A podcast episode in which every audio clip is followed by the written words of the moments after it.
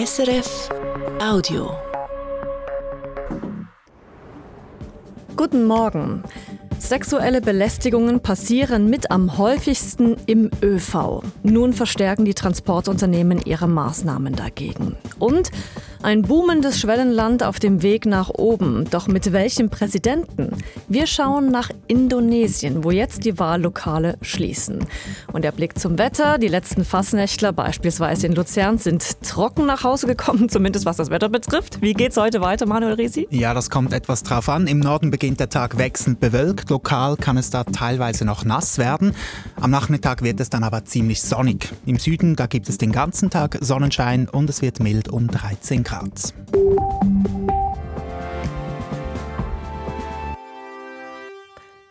Ja, wo passieren besonders oft sexuelle Belästigungen? Vermutlich nicht dort, wo man als erstes vermuten würde. Wenn ich Ihnen sage, welche Daten wir ausgewertet haben, wird's klar. Unser Inlandredaktor hat sich angeschaut, welche Rückmeldungen es auf ein Online-Tool im ÖV gibt, über das man Belästigungen anonym melden kann. Eine Erkenntnis, und die ist leider wenig überraschend: besonders häufig betroffen sind junge Frauen.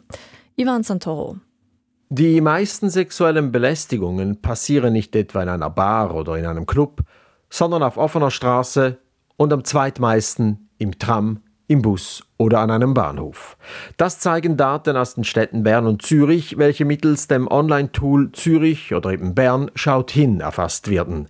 Regula Bühlmann ist Leiterin der Fachstelle für Gleichstellung von Mann und Frau der Stadt Bern. Sie erklärt sich die Häufigkeit im ÖV so. Wir können uns vorstellen, dass es zum Beispiel ist, dass es eben dort viele Menschen hat, dass es vielleicht auch schwer ist, die Übersicht zu behalten und dass es dort auch schwer ist, auszuweichen. So haben in beiden Städten über ein Drittel der jungen Frauen bei der Meldestelle angegeben, sie seien schon mindestens einmal im Tram oder Bus sexuell belästigt worden.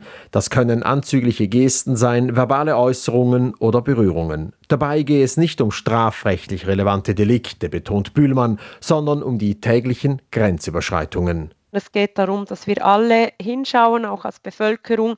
Und das ist auch ein wichtiger Teil der Kampagne Bern schaut hin, dass wir auch die Bevölkerung zu Zivilcourage aufrufen, dass wir sie aufrufen, hinzuschauen, hinzustehen und Betroffene zu unterstützen, sagt Regula Bühlmann. Auch die ÖV-Branche ist gefordert. In Zürich wird in einzelnen Bussen mit Plakaten auf die Meldestelle hingewiesen. Auch in Bern werden die Fahrgäste sensibilisiert, sagt Rolf Meyer vom Berner Verkehrsunternehmen. Bernmobil hat schon lange Verhaltensregeln aufgestellt, wie unsere Fahrgäste sich im öffentlichen Verkehr verhalten sollen. Und wir haben auch vor, in diesem Bereich eben die Verhaltensregeln zu ergänzen, sodass für alle klar ist, dieses Verhalten wird im öffentlichen Verkehr nicht akzeptiert. Auch die S B B will wissen, wie wohl sich die Passagiere in den Zügen fühlen. Seit Anfangsjahr sind in einzelnen Fernzügen deshalb Q R-Codes angebracht. So können Fahrgäste noch bis Ende März mit dem Handy anonym sexuelle Belästigungen, aber auch Lärm, Vandalismus, Littering melden. Mit den Daten will die S B B die Präventionsmaßnahmen verbessern. Die ÖV-Branche ist sich bewusst, nur ein sicherer ÖV ist auch ein attraktiver ÖV. Ja, seit Wochen protestieren in verschiedenen E U-Staaten die Bäuerinnen und Bauern unter anderem für höhere Preise für ihre Produkte oder auch gegen Umweltauflagen der E U. Jetzt kommt die E U-Kommission den Landwirten entgegen, Manuel Risi. Ja, die E U-Kommission lockert eine Umweltauflage. Die Bäuerinnen und Bauern müssen nun doch nicht vier Prozent der Ackerfläche brach liegen lassen, um Unterstützung zu erhalten. Mit dieser Auflage wollte die E U gegen das Artensterben vorgehen. Die neue Verordnung gelte ab heute und rückwirkend auf Anfang Jahr teilte die E U-Kommission mit. In die U S A, dort soll der Minister für innere Sicherheit Alejandro Mayorkas des Amtes enthoben werden. Das hat eine knappe Mehrheit der Abgeordneten der großen Parlamentskammer entschieden. Als nächstes muss der Senat, also die kleine Parlamentskammer, über die Amtsenthebung von Mayorkas entscheiden. Dort haben die Demokraten eine Mehrheit. Es gilt daher als unwahrscheinlich, dass es tatsächlich zu einem Amtsenthebungsverfahren kommt. Hintergrund ist ein Streit über verschärfte Migrationsgesetze. Mayorkas wurde vorgeworfen, er habe die Durchsetzung von Einwanderungsgesetzen verweigert. In der drittgrößten Demokratie der Welt, in Indonesien, wird heute ein neuer Präsident und ein neues Parlament gewählt. Soeben, also um sechs, haben die Wahllokale geschlossen. Der bisherige Präsident Joko Widodo, bekannt auch als Jokowi, darf nach zwei Amtszeiten nicht mehr antreten. Südostasien-Korrespondent Martin Aldrovandi hat die Wahlen mitverfolgt und ich habe mit ihm über den klaren Favoriten, den bisherigen Verteidigungsminister Prabowo Subianto, gesprochen. Prabowo genießt die Unterstützung des aktuellen und beliebten Präsidenten Joko Widodo, kurz Jokowi. Unter diesem wurde stark ja, in die Infrastruktur des Landes investiert, auch in das Gesundheitssystem. Der Wirtschaft geht es sehr gut. Und äh, Prabowo lobt eben Jokowis Politik und will diese auch weiterführen. Dazu kommt, dass Jokowis ältester Sohn an der Seite von Prabowo kandidiert, und zwar als Vizepräsident. Auch genießt Prabowo vor allem bei vielen Jungen Unterstützung, auch wegen seinen lustigen TikTok-Videos mit seinem etwas unbeholfenen Tanz. Das finden eben viele junge Wählerinnen und Wähler ganz niedlich. Ob er wirklich gewinnt, das können wir jetzt noch nicht sagen. Er muss über fünfzig Prozent der Stimmen erreichen und wir warten jetzt noch auf erste Auszählungen. Wenn er diese über fünfzig Prozent Hürde nicht erreicht, dann wird es im Juni dann eine Stichwahl geben.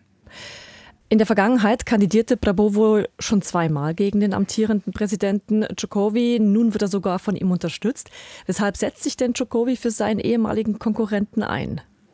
Ja, beide hoffen natürlich davon zu profitieren. Jokowi hofft wohl, mit seinem Sohn als Vizepräsidenten weiterhin Teil der Macht zu sein. Jokowi selbst darf ja nicht ein drittes Mal antreten.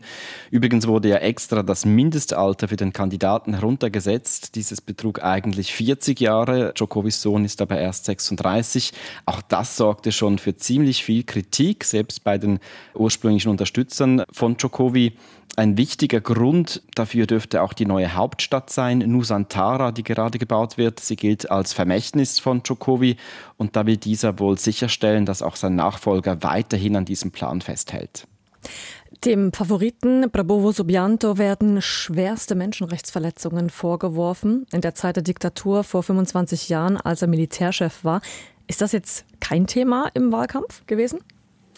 Das ist interessant, also die Unterstützerinnen und Unterstützer, mit denen ich gesprochen habe, die sagen entweder, das ist ja alles nicht so klar, oder sie streiten es ab, oder sie sagen auch ganz deutlich, das war halt in der Vergangenheit und heute sei Prabowo jemand anders. Man müsste auch in die Zukunft schauen. Vor allem für junge Wählerinnen und Wähler ist die Zeit unter Diktator Suharto halt ja auch schon lange her, beziehungsweise viele von ihnen haben das selbst gar nicht erlebt. Das sind die Einschätzungen und Beobachtungen von äh, Korrespondent Martin Aldrovandi. Und wie auch ein TikTok-Tanz, den möglicherweise neuen Präsidenten Prabowo Subianto bekannt gemacht hat, das sehen Sie auf s r f punkt c h slash news unter der Rubrik International.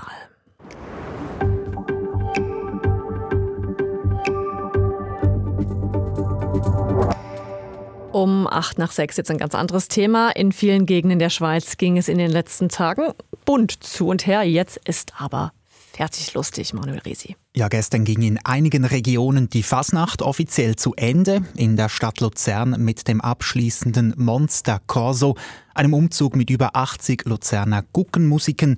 Und in Solothurn feierten Närrinnen und Narren den traditionellen Zapfenstreich. In Luzern haben laut der Polizei vierzigtausend Fasnächtlerinnen und Fasnächtler den Abschuss der Fasnacht verfolgt. Das sei Rekord.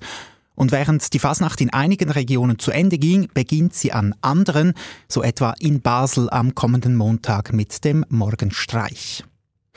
Damit zum Sport. In der Schweizer Eishockeymeisterschaft haben am Abend drei Spiele stattgefunden. Davos besiegte Zug sechs zu drei, Lausanne gewann gegen Biel fünf zu zwei und Ajoie unterlag Genf mit eins zu drei. Und noch zum Fußball und zwei Achtelfinal-Heim-Hinspielen in der Champions League. Kopenhagen verlor gegen Manchester City mit eins zu drei und Leipzig unterlag Real Madrid mit null zu eins. Die Rückspiele finden dann am sechsten März statt. Das war ein Podcast von S R F.